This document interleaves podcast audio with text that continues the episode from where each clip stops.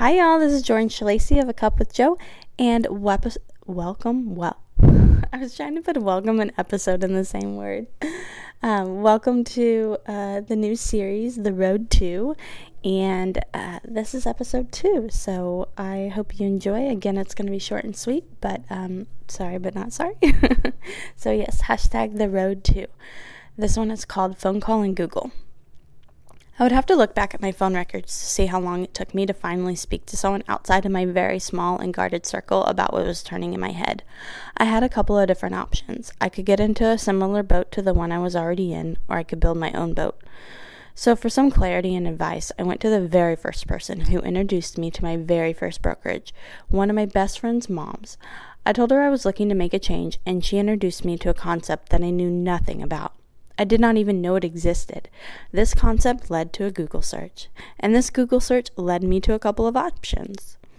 This confirmed that it would be possible to create my own company. I create I could create something bigger than I. I could create a we kind of company.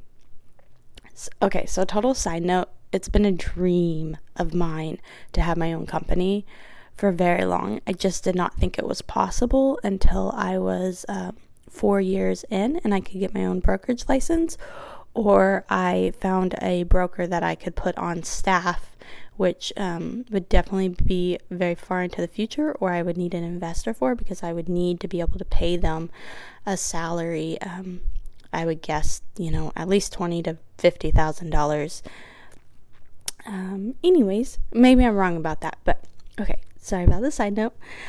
I then introduced these options to my husband, and we decided out of those, there was one that stood out from among the others. The company was Realty Advisors Brokerage. I emailed the owner of that company with a whole bunch of questions. What was and is key to all of this working was figuring out all the legalities of how this could happen, and would I be able to incorporate the branding that I have always envisioned. A phone call was needed to best answer my questions, but we were about to head off on our road trip. Think Chipotle parking lot as we headed away from the house to the highway, so that conversation had to wait until we were back home. I believe I called the owner once my husband was out of town and quickly decided right there in that Starbucks parking lot on Weta that this was the right that this option was the right option and choice for me.